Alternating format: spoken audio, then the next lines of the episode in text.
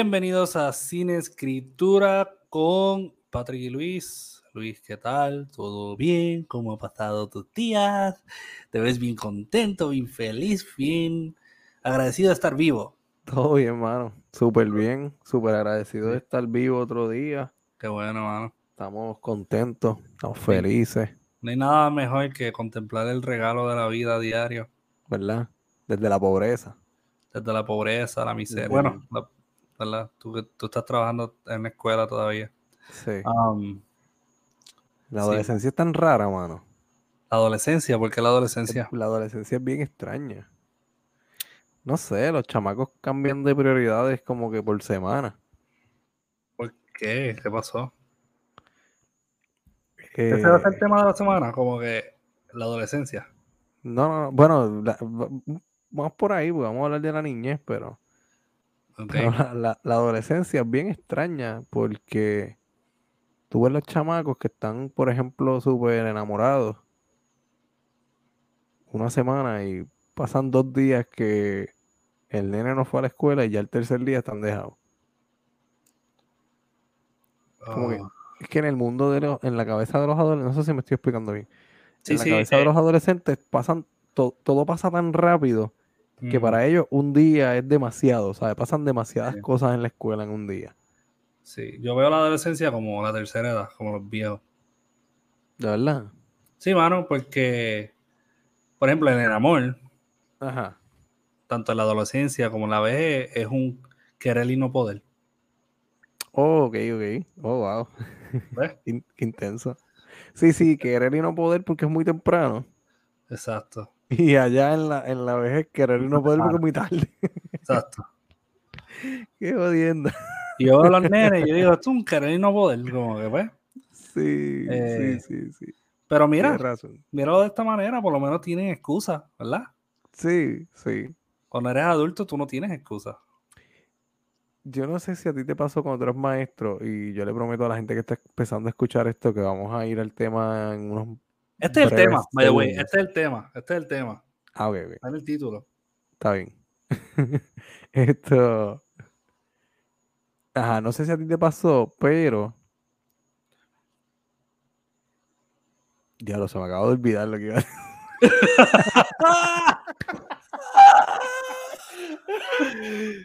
Cristo. Hice un paréntesis tan grande que se me olvidó lo que iba a decir. Se te fue infinitamente, cabrón. Como que se fue.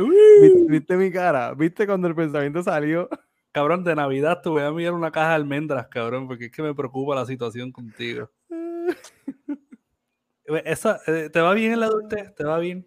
Me va cabrón, creo que sí. Creo que sí, lo manejo bien. Hay días que lo manejo mejor que otros, pero me va bien. No, pero te, te eh, ves ahí. te ahí, se me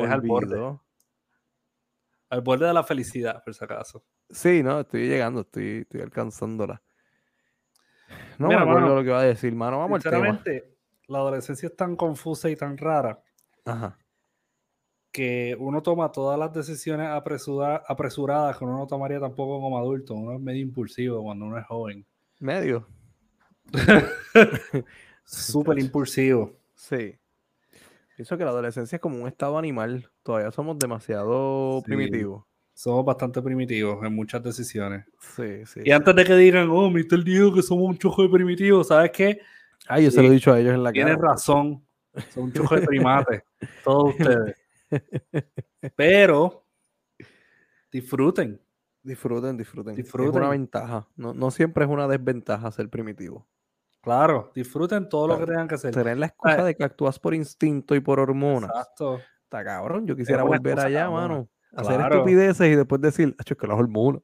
Cabrón, es tan diferente porque, por ejemplo, ahora mismo, Ajá. ¿por qué la gente te tiene que gritar porque tenga el, el, rotate en automático en tu celular? ¿Me entiendes? Ok.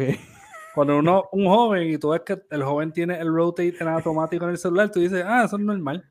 Sí, sí, sí, sí. ¿Entiendes? Pero si tú lo haces con adultos, ciertas preguntas vienen. Sí. Ciertas preguntas vienen. ¿sabes? y, ahí tú eres como que implicado como que algo que, no, no debe ser. Pero, por ejemplo, si tú eres. Si tú eres Sí, puedes poner musiquita, tranquilo. ¿Tú escuchaste esto? ¿Qué es eso?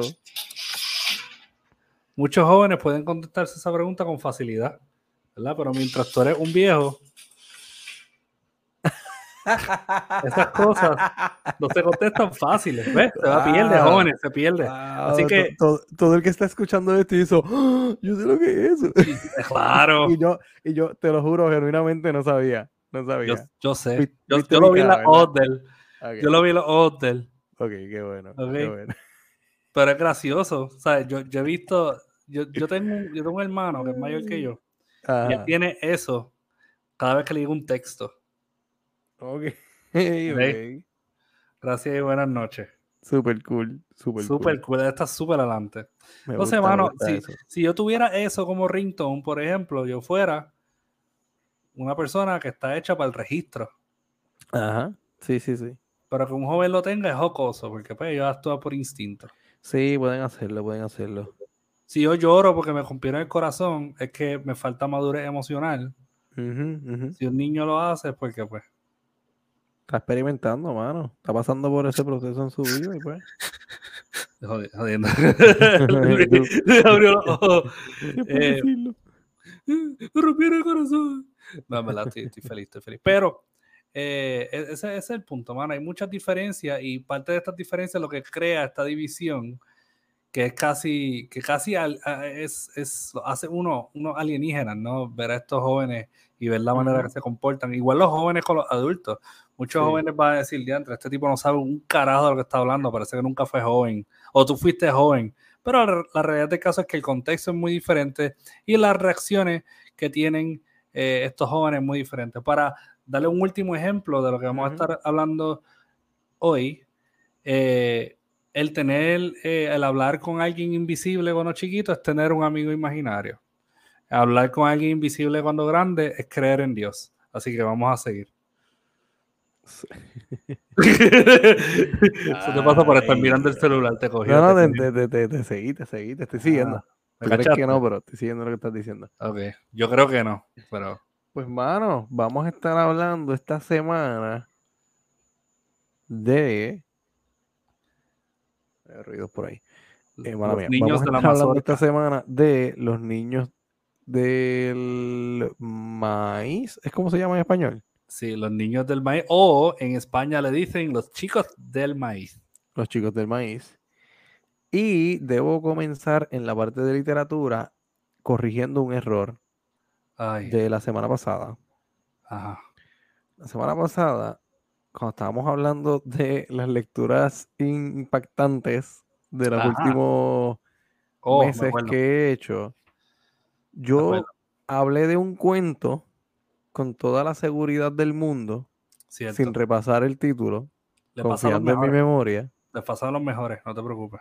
Eh, no, hay cosa que yo odie más que no tener la razón, mano. Equivocarme es probablemente una de las cosas que más yo odio en esta vida. No siempre pasa, o sea, estás al lado de Patrick, es bien difícil. y feliz. y yo, todos los detalles que dije del cuento son correctos. Sí. Unos niños eh, culto, o lo que parece ser un culto, y una atmósfera bastante creepy, hasta un poco sobrenatural. Em, lo único que está mal es el título. No es Los Niños de Paja. Los Niños de Paja es el nombre del libro y es otro cuento del libro. Sí es del autor mexicano Bernardo Esquinca, pero se llama Espantapájaro. Está en el título, ya usted lo leyó. Así que vamos a hablar hoy de Children of the Corn y el cuento Espantapájaros. Yes, yes. Espantapájaros. Bernardo Esquinca, eh, para aquellos que, ¿verdad? Eh, que nos llevan siguiendo desde el comienzo. Uy, qué chévere. Uh, Amo de verdad. Aquellas personas que, que, fielmente nos siguen. Eh, nosotros hemos hablado de Bernardo Esquinca, una vez hablamos sobre cuentos de horror. Eh, hicimos como un top de cuentos de horror, hablamos de, cuentos Lovecraftianos, y él estaba entre ellos, que de hecho es un cuento que si no me equivoco está ahí, ¿verdad? En Los Niños de Paja. Sí, está aquí. El primer cuento de este libro. Título, bien, título ahora. Título bien escogido, ¿verdad? Me encanta el, título de este libro, pero muy mala traducción al español puertorriqueño. Sí, sí, tienes razón. Los niños de paja eh, no es un libro acerca de exploración sexual. y el título, para salirme de ese, de ese hoyo rapidísimo, el título del cuento del que Patrick está haciendo referencia es La vida secreta de los insectos. Sí, tremendo cuento. Es un cuento que, de verdad, aquellas personas que están buscando cuentos de horror, yo creo que, que no hace mucho había alguien que, que estaba eh, pidiendo cuentos de horror y yo recomendé el, de Amparo Dávila. Ah, sí, claro. Claro, y yo estuve eh, súper de acuerdo contigo. Sí, e, este es otro cuento que verdaderamente es contemporáneo, escrito contemporáneo, buenísimo, y este cuento es una joyita. Sí. Eh, así que definitivamente lo recomiendo. La vida secreta de los insectos. Muy bueno. Eh, pues mira, tenemos Children of the Corn, un clásico escrito originalmente por Stephen Ray, Stephen King, The King of Horror. el amigo Esteban Rey. Esteban Rey, nuestro pana. Eh, si me estás escuchando, King, nos vemos este fin de semana. Eh, y tenemos por ¿Cómo que nos vemos este fin de semana? Pues yo voy a estar, yo voy a estar fuera de, la isla. O sea, haciendo mis viajes. Ah, claro, claro, Sí, sí, a estar pues, de viaje. Sí, sí, entiendo, entiendo. Por lo que estamos trabajando.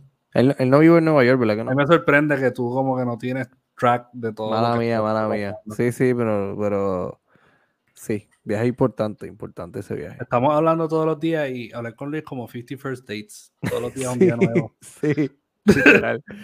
Um, anyway, y eh, tenemos a Bernardo Esquinca, ¿verdad? Que, es un escritor contemporáneo mexicano excelentísimo.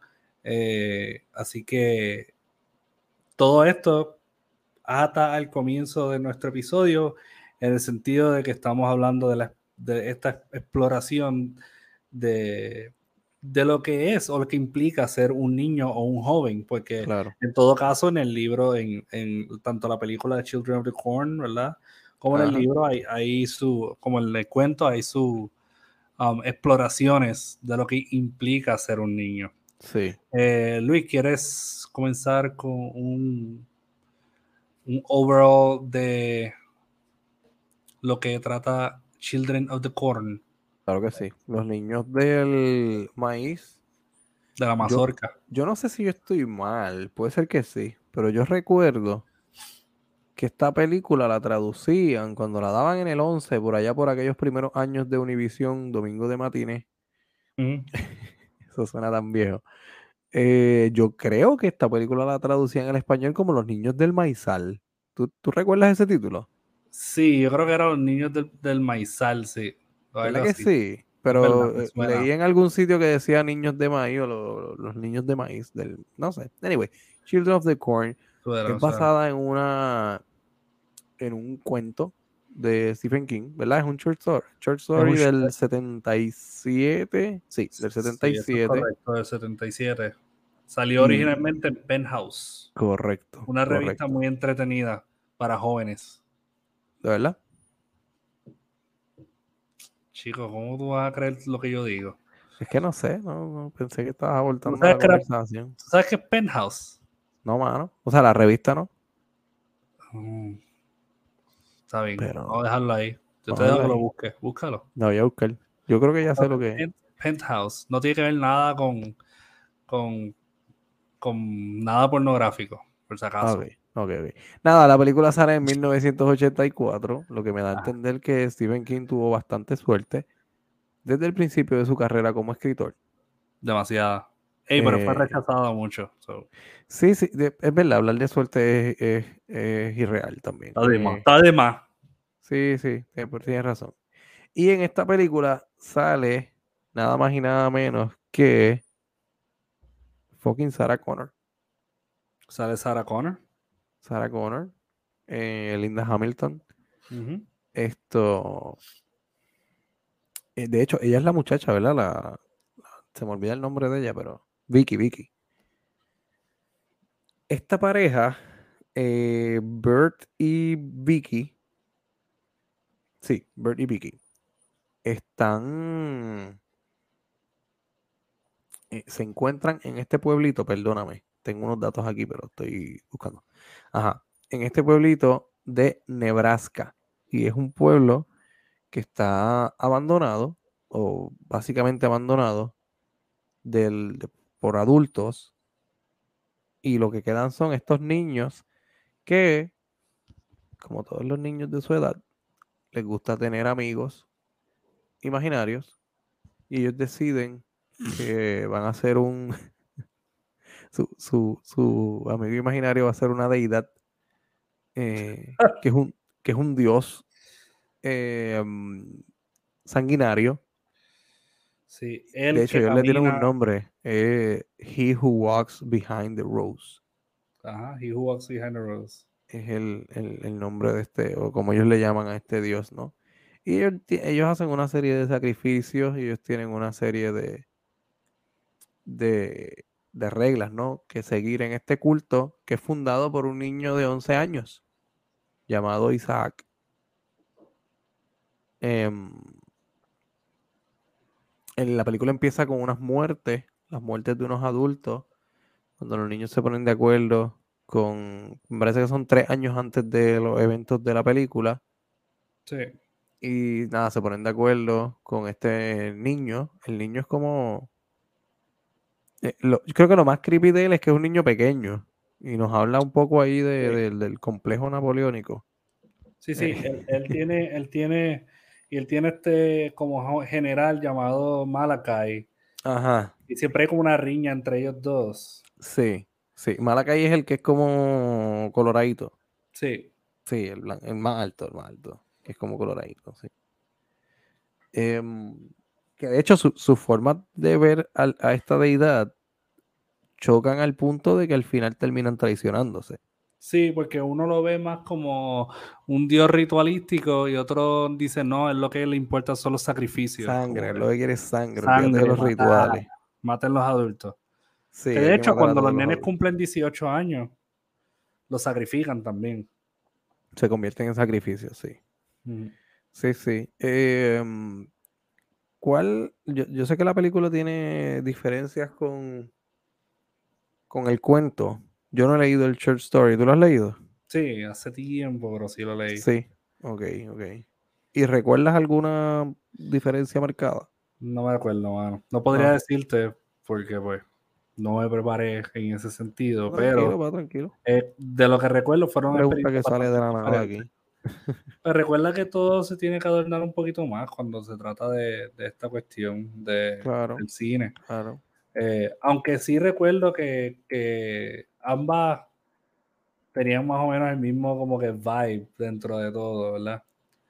Eh, pero sí recuerdo que, que eran los mismos nombres, o sea, Bird, Vicky, que era más o menos la misma situación. Eh, y que también, pues, en cuestión de, de que pasaba del nene que atropellaron. O sea, que, que la secuencia. Sí, es como ellos se detienen, ¿no? Lo del nene que atropellan. Exacto, sí, porque estaba muerto. Exacto, esta pareja va de camino a California, creo que es algo así. Sí, va a California, sí. Y atropellan a este nene y tratan de socorrerlo y ven que el nene anteriormente parece que estaba escapando de algo, de alguien. Y, y, encuentran a este otro adulto, un mecánico o algo que los envía para allá, pero el adulto está como que eh, controlado por estos nenes.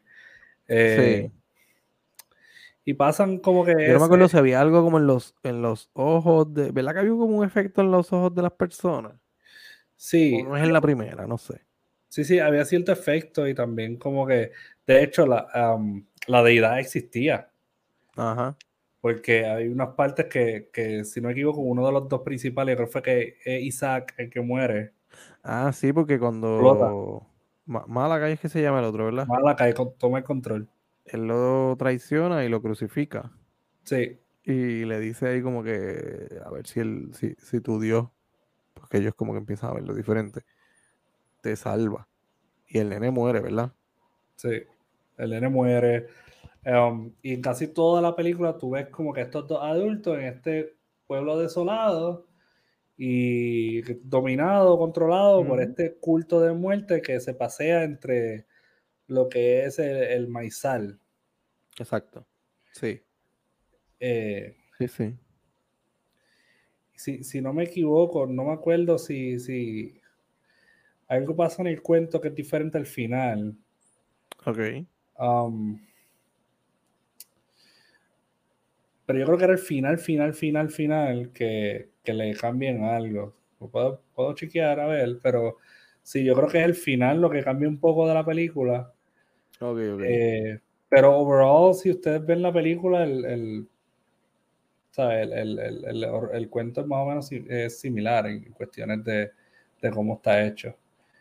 Okay, um, Bueno, viendo, buscando información para esto, yo descubrí o redescubrí, probablemente lo sabía, pero que hubo un remake de Children of the Corn en el 2020. No vacile. Sí, mano. Malakai muere, Isaac sobrevive, sí. Y en el, en el, en el cuento. En la película, en el cuento, si no me equivoco, Malakai se sacrifica o algo así al final. Ok, ok, ok. Ok. Ajá, continúe. Pues esta película, o sea, esta, esta, lo que fue la primera película del 84, dio paso a una franquicia de 11 películas. Ok. La primera del 84. La segunda película, oh wow. La segunda película se estrenó en el 92. Es una secuela directa que sigue los eventos tan pronto termina la primera película. Ocho años después. La tercera fue en el 95. De la tercera en adelante ya fueron eh, direct to video. Sí, sí, porque hicieron como que un montón. Sci-Fi Channel como que violó. Exacto. La cuarta fue en el 96. Yo me acuerdo de, de estos carteles, pero no. O sea, de, de haber visto estas películas que le estaban pasando por televisión, pero no sé cuál es cuál. 98 la próxima, la quinta. La sexta se llamó, evidentemente, Children of the Corn 666. El regreso de Isaac, 1999. Revelations en el 2000. todas las franquicias tienen una película que se llama Revelation. Todo, en todo. En el 2001. Eh, pronto saldrá Viernes 13 Revelation. Eh, una que se llamó Children of the Corn también, en el 2009. Ese, ese remake yo lo recuerdo, pero no lo vi tampoco. Children of the Corn Genesis, que parece que el póster lo hice yo cuando estaba aprendiendo a bregar con, PowerPoint del 2011. Hay una aquí que no tiene fecha, se llama Runaway, no sé. algún día como que esté lo suficientemente ebrio para poder como que ver las manos. No, este, este tipo de franquicia me pasa lo mismo con me pasa lo mismo con Hellraiser. Yo puedo hacer las paces con el hecho de que existan y yo no verlas. Yo puedo leer sobre ellas, yo puedo escuchar sobre ellas, puedo ver videos en YouTube sobre ellas, pero no me interesa en lo absoluto verlas. Hellraiser yo he visto más que las primeras dos. Y no sé, y la última. Y vi, ah, bueno, te estoy mintiendo. Las primeras dos. La que se llama Revelations, que es pésima, horrible. Esa película es fatal, horrible. Y la última. Son las que he visto de Hellraiser. Hmm. Y de Children of the Corn, solamente recuerdo la primera. A mí, a mí me gusta, ¿sabes qué? Yo hoy día yo creo que aprecio más, ¿sabes? Viendo para esta, este episodio y leyendo un poco, me trae tantas conexiones Children of the Corn que yo sé que no fueron quizás intencionales de parte de Stephen King cuando creó esta trama, pero yo digo, diantre, aquí tantas conexiones con mitología y cosas, porque por ejemplo, okay. el Popol Vuh. Sí. este año leí el Popol Vuh, ¿verdad? Sí. Y ahí habla de dónde sale el ser humano. El maíz, ¿verdad? Sí. tienen toda esta mitología vinculada a la tierra y la tierra como un área fértil, ¿verdad? Que se alimenta. Sí, y, y, esa perspectiva nosotros también la teníamos antes. El hecho de que tú sacrificabas para tener tierra o tener comida era algo que sucedía mucho. En, la otra vez yo grabé en el celular, lo tengo ahí en fotos, una noticia que publicaron en Los Ángeles, en el 1905 sobre un village en Rusia en donde sacrificaron a esta persona. Eh, el punto es que la, la, mitología en ese entonces o, la desesperación de esta gente al no tener comida, al no tener lluvias para poder crecer cosas, crecer alimentos, producir, llevaba a la gente a hacer cosas media extrañas o media bizarras y parte de las cosas era, por ejemplo, ellos pensaban que ellos enterraron, ellos enterraron creo que a un asesino o una persona que ellos pensaban que era un brujo o algo así. Ok. En un, en un lugar y ellos pensaron que esa persona que enterraron ahí agrió el lugar. Porque pues, las personas son como semillas, según ellos, ¿verdad? Y enterraron a esta persona y esta persona le jodió toda la, la, el, eh, la, cosecha. Entonces, es una buena forma de, de, de, justificar, ¿no? Y de cagarse en la madre al muerto. Claro, entonces ellos, ellos sacaron el muerto, le trataron de hacer un, un, le trataron de hacer como un exorcismo, como un rito pagano al muerto para quitarle como que el demonio que tenían, que estaba criando todo. Amarraron al muerto. Ya muerto, obviamente, ¿no? Sí, lo sacaron ya muerto, lo sentaron al lado de una fogata y empezaron a hacerle como un rito y a insultarlo y a hacer un montón de revolú. Y llegó este cura católico como a, decirle como que, ellos estaban locos y terminaron matando al cura y enterrándolo con el con, el otro. Sí, mano. No, Esto pasó de verdad. Lo, bueno de matar a, lo bueno de matar a un cura y enterrarlo con él es que balancea los chakras de la tierra. Exacto. Sí, porque este es malo, pero este es ácido, Exacto, no es ácido ni es muy como que por el otro lado. No me, gusta, me gusta eso. Tiene, tiene una buena lógica. Sí, pues la persona supuestamente se sospechaba que era un opir o un wizard, ¿verdad? Un brujo. Ok. Y, y por eso fue que, que, la gente como que se enojó y estaban borrachos y, y, pensar, y lo que pensaron fue, diablo, llegó este cura de la puñeta a reprendernos a todos. Eso fue el alma de este brujo que se metió en su cuerpo, se lo mataron a él, cabrón. Ok, gracias, buenas noches. qué bueno, qué bueno está eso. Muy interesante, mano. Cuando te pones a hacer research como un escritor profesional, eh, jodiéndote, Luis. estás, diciendo que yo no soy un escritor. Sí, tú haces research. Pero cuando, cuando uno hace research, um, a veces yo lo que hago es que pongo a buscar periódicos viejos, en online hay muchos archivos y cosas, y uno encuentra pendejas así y la realidad del caso es que uno deviene tantas historias y tantas cosas que, ¿sabes? Tú la atas a este tipo de comportamiento de Children of the Corn y tú ves la película, tú dices, vamos a ver la película, la película está así, está cool. Pero ¿sabes qué? Honestamente, cabrón, ¿sabes lo que pasa? Que en todos estos casos, estos eran gente adulta. El Popol Vuh, un libro sagrado. Sí. es un libro sagrado que viene de la tradición maya, que si tú vas, pues, por ejemplo, un país como Guatemala, donde la cultura está viva y no fue borrada por tanto coloniaje y tanta mierda, pues como Puerto Rico, pues vas a ver mucho como que de esta cultura viva, muchas de estas creencias todavía existen allá. Sí. Eh, versus, entonces tuve esta otro tipo de noticia donde tenemos este cadáver de este brujo que agria la tierra. Y honestamente, ¿a qué nosotros le tenemos miedo? ¿O a qué nosotros le tenemos más miedo? al pensamiento mágico o a la inocencia destructiva? Eh, yo creo que es mucho más creepy la inocencia. Eso es. O queremos enmascarar ciertas cosas que nosotros hacemos como adultos y ponerlas como destructivas y, racionalizarlas como que eh, estos son ignorancias porque ellos son niños. Pero la realidad del caso es que muchos adultos que hacen esto. Es, que yo creo, sí, sí, te entiendo, te entiendo. Sí, lo, que estábamos hablando al principio, ¿no? Que de adulto hay cosas que se pasan de otra manera o que las tomamos de otra forma, pero cuando un niño es quien las hace, pues eh, es difícil de explicarlo, ¿no? Es difícil de tal vez de, de, encontrar una razón, ¿no? De, explicarlo. Em, en términos generales. Me recuerda también un poco a Lord of the Flies, por ejemplo. Claro. Que tienes este grupo de niños, ¿no? Que están básicamente un, en una anarquía, digamos. No sé si anarquía es el término que corresponde ahí, pero.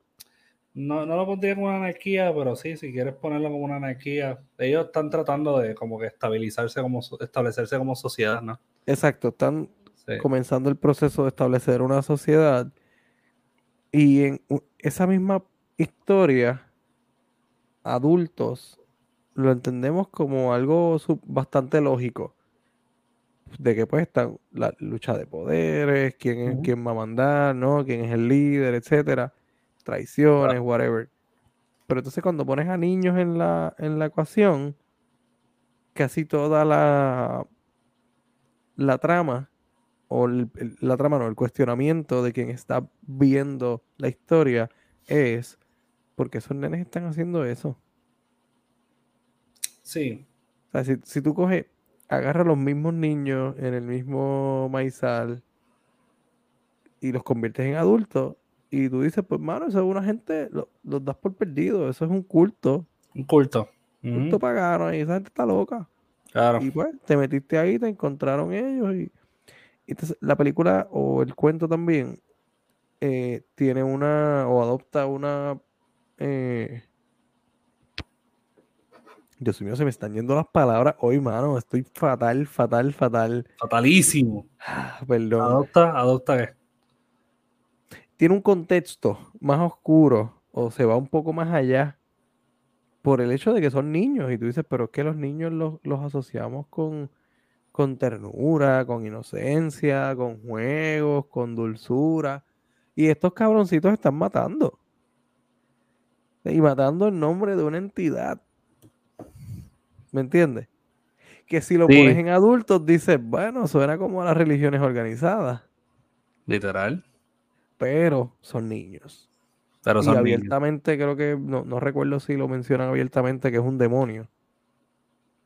Sí, algo así. No, no abiertamente. no dicen demonio, ¿no? No dicen demonio, pero uno piensa. Le tienen ese nombre. O sea, el nombre de He Who Stalks okay, okay, Behind the Rose.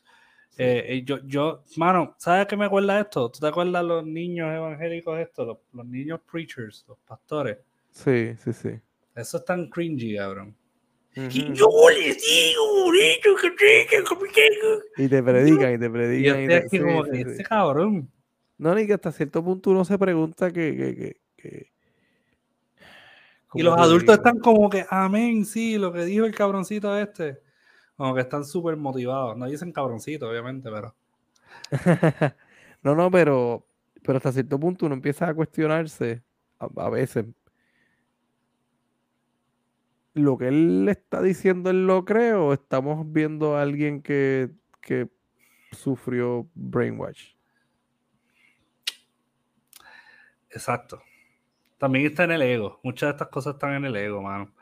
Sí. Um, yo no sé quién fue, pero um, estaba hablando con un amigo mío los otros días y él, él tiró esta, este filósofo, a mí se olvidó, ¿verdad? Ahora hay una pregunta sobre filosofía. Si alguien lo sabe, dígalo. Que uno no puede imaginar algo que está fuera del concepto de lo que es ser humano o de la experiencia humana. Y eso es obvio.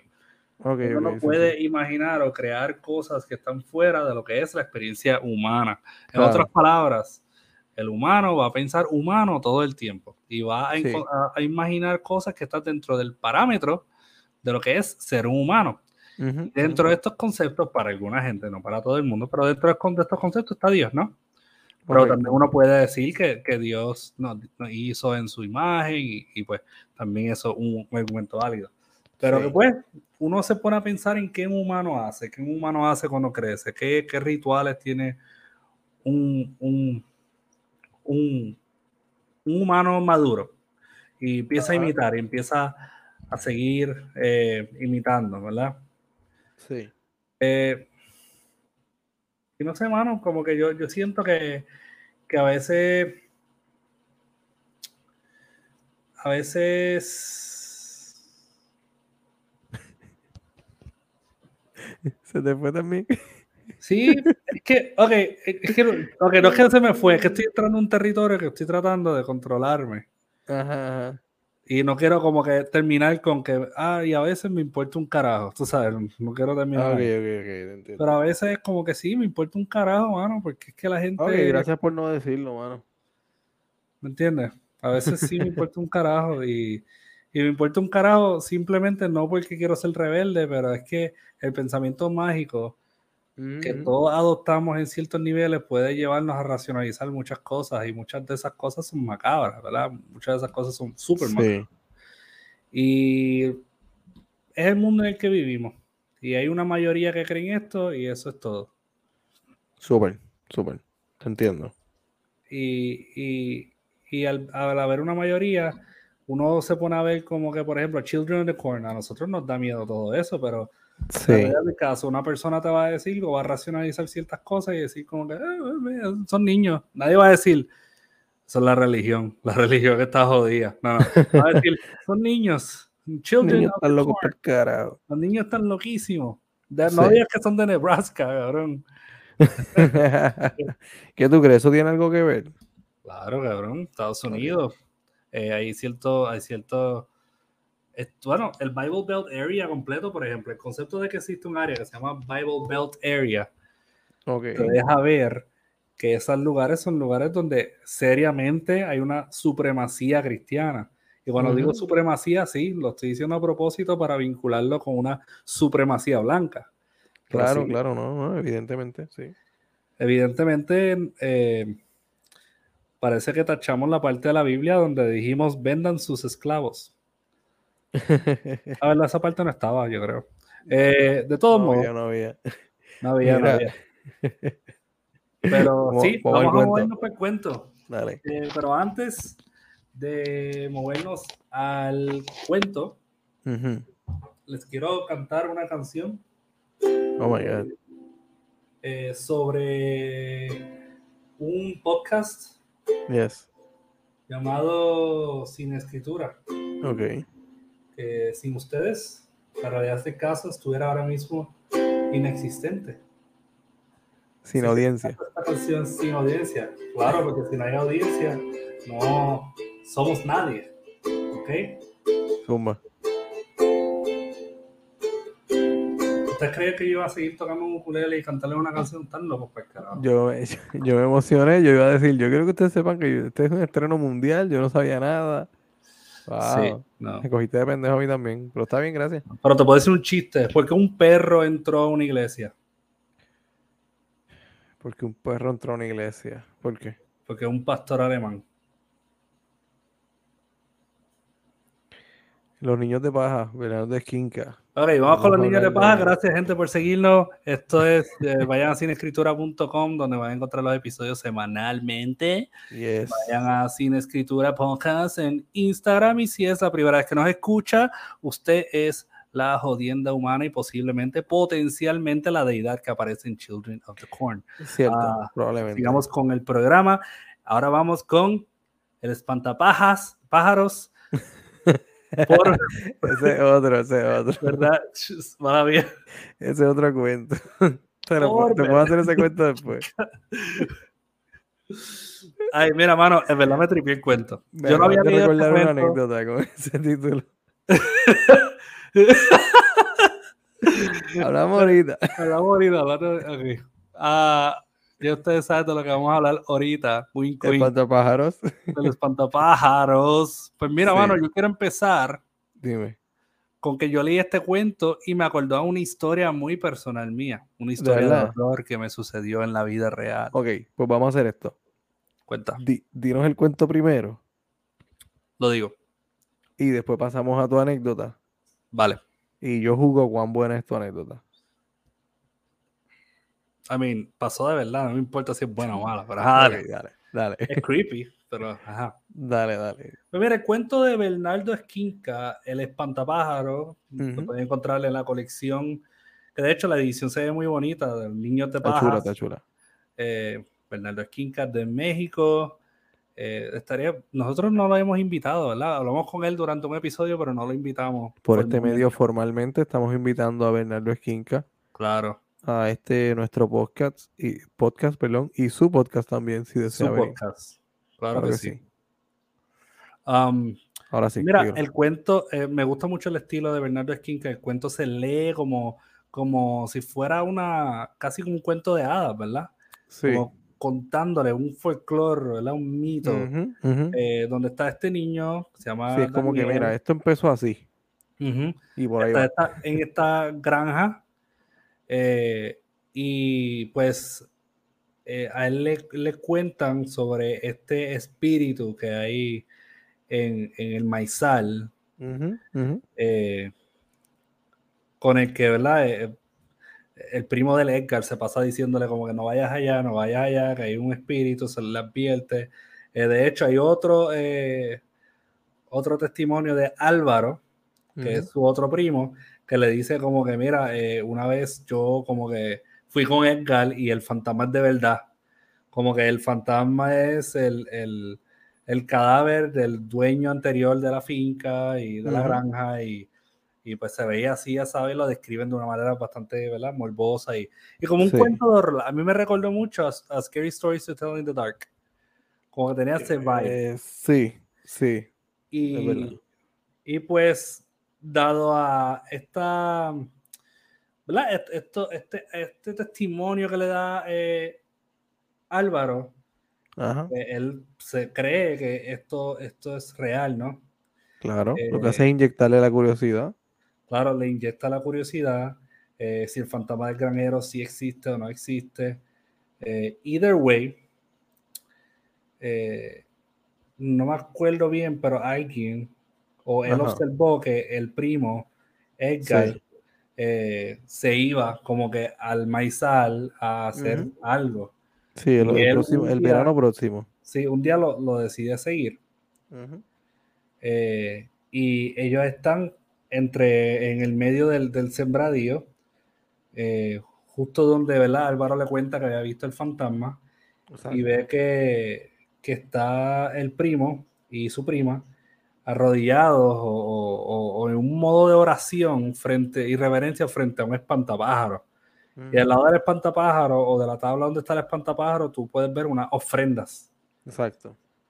Eh, y después de eso, Zule que Daniel encontró todo eso raro, Daniel el protagonista, pero él comenzó a regresar todas las noches y no sabía ni por qué. Como que empezó a tener esta atracción por el espantapájaro, por todo ese, ese rito, y no se sabe por qué. Eso, el, cuento se, se, plasma como una continuación de, de ¿verdad? como una mitificación de una tragedia que hubo ahí, y tras que todo eso tiene este control absoluto sobre los, niños, ¿verdad? Que están visitando ese lugar y la manera en que ellos ritualizan la visita a ver este espantapájaro, que en la realidad de caso, no sabes si está vivo, pero te da la impresión de que sí, hay algo raro con este espantapájaros. Exacto. Eh, ¿Tú sabes cómo yo vi este cuento? Que yo creo que te lo había mencionado en un episodio hace mucho tiempo, o en una conversación entre nosotros. Para mí, este cuento funciona como una conversa de, manera tal con la película, que funciona como una precuela de la película. Eso es así. Siento que el cuento, como que obviamente sin querer, o tal vez queriendo, no sé. Funcionaría. Me parece que Bernardo Esquinca ha visto la película. Sí. Em, pero, pero me parece que el cuento contesta un poco de forma indirecta un posible nacimiento de un culto de niños alrededor de un maizal, ¿no? Claro. Que también gira en torno a un, a un ente, una entidad sobrenatural. Claro, con, diferentes orígenes y diferentes propósitos, pero gira en torno a, un ente o alguien fuera de este mundo, extracorpóreo, si lo quieres poner así. Y también está el asunto de los sacrificios, sobre todo. De hecho, eh, cuando yo tuve la oportunidad de hablar con Bernardo Esquinca, eh, parte de las influencias que él nombró fueron Stephen King, Lovecraft, Edgar Allan Poe, Ray Bradbury y la mexicana Amparo Dávila. Wow. Que también, ¿verdad? Tiene, tiene, un Dream Team ahí en. Claro. Y Tomás Ligori. O sea, el tipo tiene un Dream Team de influencias que se ven bien marcadas. Qué brutal. Porque en cuestión de concepto, tú puedes ver a Bradbury, a Stephen King, puedes ver estas influencias que pues son de este lado, pero en cuestión de, de, cómo lleva su narrativa, puedes ver Amparo Dávila plasmada ahí. Sí, es verdad, estoy de acuerdo. Yo amo eh, Amparo Dávila, mano. El huésped es como uno de los mejores cuentos de horror ever. El huésped es probablemente uno de los descubrimientos más eh, eh, interesantes de este podcast, para mí. el huésped y el suicida del argentino. De nada, mano, de verdad. Son cuentos. Esa fue producción, el suicida fue producción. Ok, ok. Son cuentos que se han quedado conmigo, sí. Y eh, cuando vuelva a dar una clase de español avanzado, definitivamente esos cuentos van a estar ahí. Eh, y, de verdad que, vale la pena leer este tipo de cuentos. Tú puedes verlo hasta como un remix, en cierto modo, ¿verdad? Eh, se ven las influencias y, claro, pero yo siento que no es lo mismo eh, ver las influencias que sentir que esto hace como que un territorio nuevo, un área nueva en nuestra mente, porque lo primero que tú dijiste fue, oye, esto serviría como una precuela, tú no dijiste como que esto es una reinterpretación de algo que ya está establecido, no, esto como que añade dimensión a estos temas. Eso fue lo más que me gustó. Sí, Que sí se nota la inspiración o se nota la influencia, pero él le dio otro giro. Él dijo como que vámonos por aquí. ¿Qué tal si yo lo llevo un poco hacia atrás en el, en, el proceso de formación de un, de un culto? Porque a mí lo que me llama la atención de este cuento es que este cuento, si es sobrenatural, sí tiene elementos de horror, pero no, no es un cuento violento. No, y en ningún momento yo pienso que te enseña su cara sobrenatural, porque todo lo estamos viendo a través de los ojos y los oídos de Daniel. son niños, claro, que están recordando cómo eh, las famosas historias estas que uno cuando niño siempre pasa por una etapa donde te, le gusta, ¿no? Sentarse con, con los primos, como el cuento. Claro a meterse miedo a contar su historia. Y tú sabes que tu primo está exagerando la historia y está metiéndote un embuste. Y más si se llama Edgar. Como que qué nombre más exagerado es Edgar. Probablemente Edgar yo me lo imagino como que. Ay, Edgar, y Edgar con acento. Sí. Y a punto de caerse de un árbol diciéndote, no, güey, no, cabrón, no, güey. Pinche pendejo, güey. Pendejo, güey no estamos imitando innecesariamente a los mexicanos. que no, es que se me... Para aquellos, para aquellos que no son muy clásicos. ¿sabes? Que no tienen tanta cultura como nosotros. Estamos citando el video de la caída de Edgar. Escriba pinche pendejo, güey, en YouTube y va a salir. No, güey. No, güey. Pinche pendejo, güey. Qué genial, mano. No, a mí me encanta ese este video. es un fucking clásico. Es un clásico, un clásico. Es un clásico, cabrón. Yo haría un criterio de ese video. alrededor de ese niño se pudo haber creado un, un, culto también. Literal. Eh, y por si le preocupa, eh, por si le preocupa la vida actual del niño, el niño hoy día es youtuber.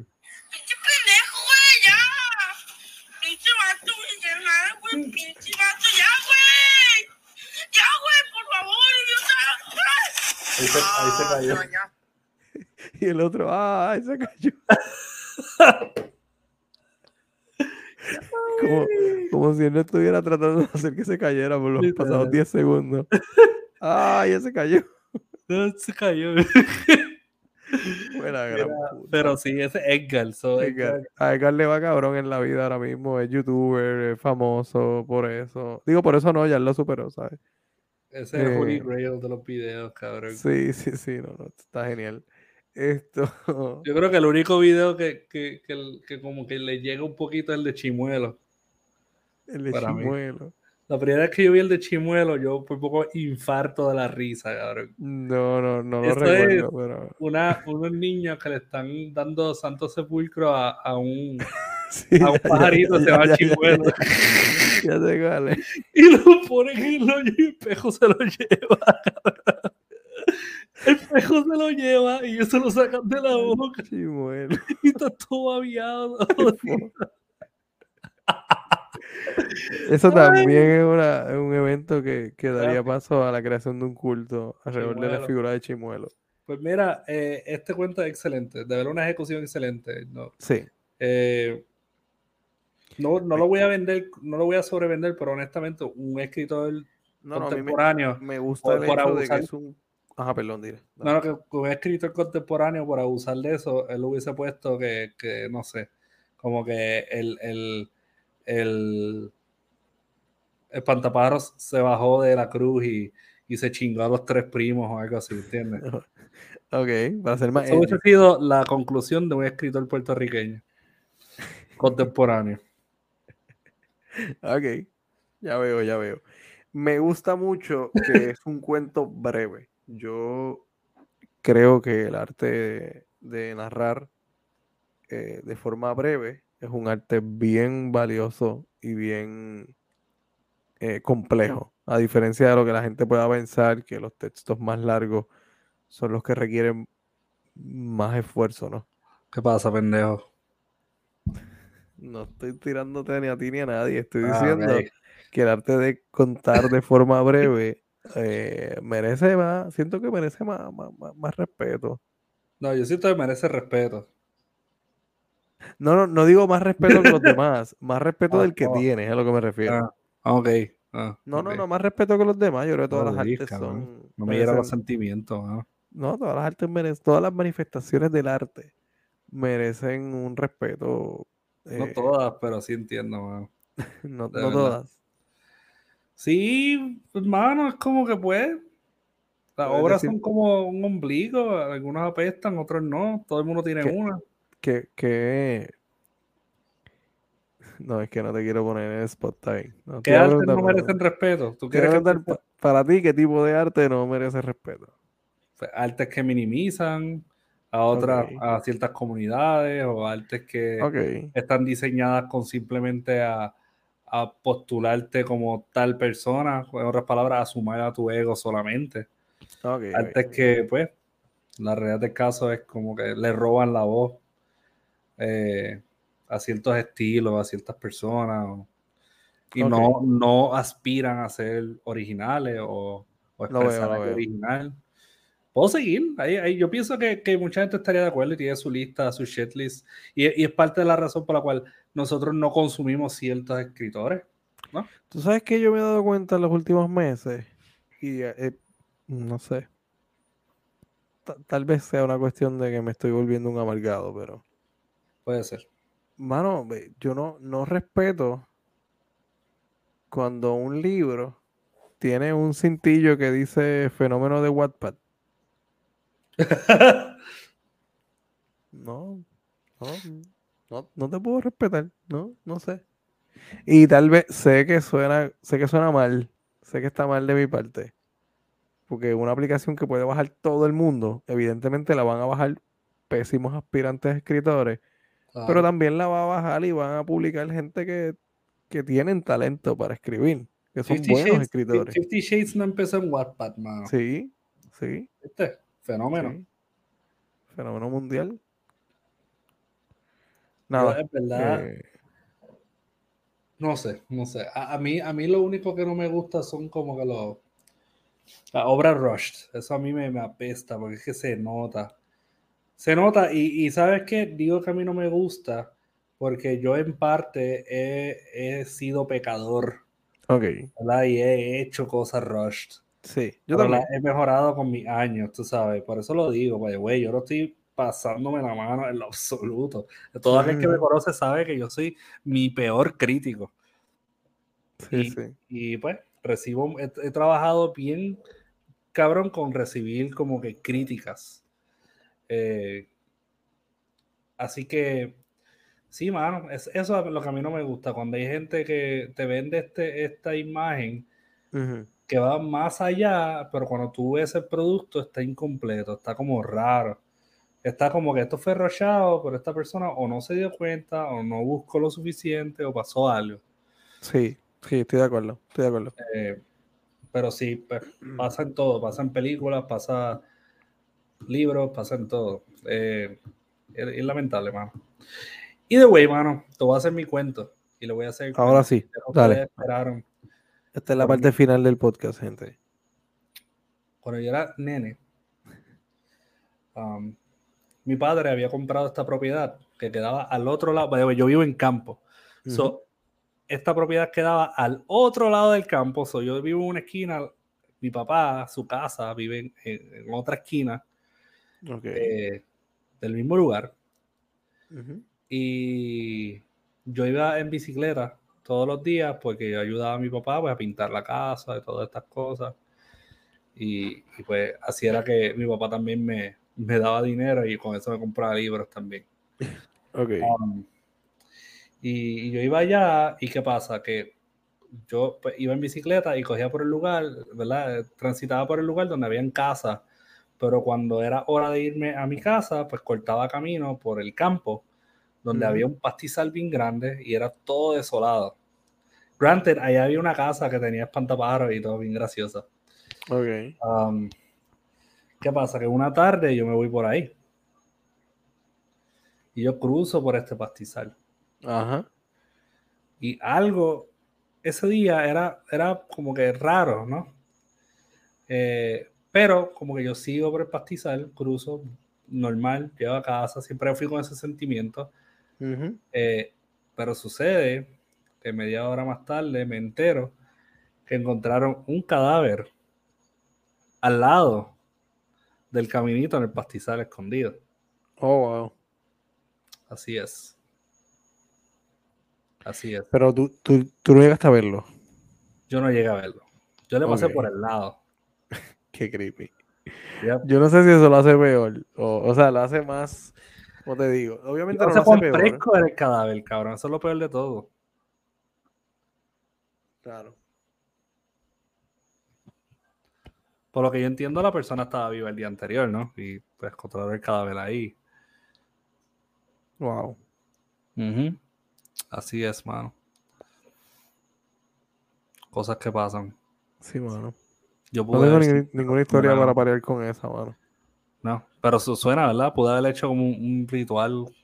Sí, de ahí pudo haber salido un, un, culto. Un culto, pudo haber sido un culto, es verdad. Maybe sí. culto, maybe iba a decir algo feo, pero no lo voy a decir. No lo voy a decir. No, no, no. eh, punto es. ahí. Que esa es mi historia. Y nada, mi gente, Gracias por acompañarnos otra vez. Eh, ya estamos ahí cerquita de, tenemos la fecha de las ferias, el sí. 3 y cuadro en Barranquita, la feria de, artesanía entre páginas. Vayan, eh, porque vamos a tener nuestra mesa ahí con nuestros libros y verdad vayan para pasarla bien, jangueen con nosotros. Nos saludan, nos dicen si ah. nos escuchan en el podcast. Podemos hasta hacer un podcast ahí. Lo estoy pensando. Estaría cabrón. Me voy a llevar el micrófono. Yo también. Dale. Bueno, mi gente, cuídese, cuéntese bien. Nos vemos la próxima. Los quiero.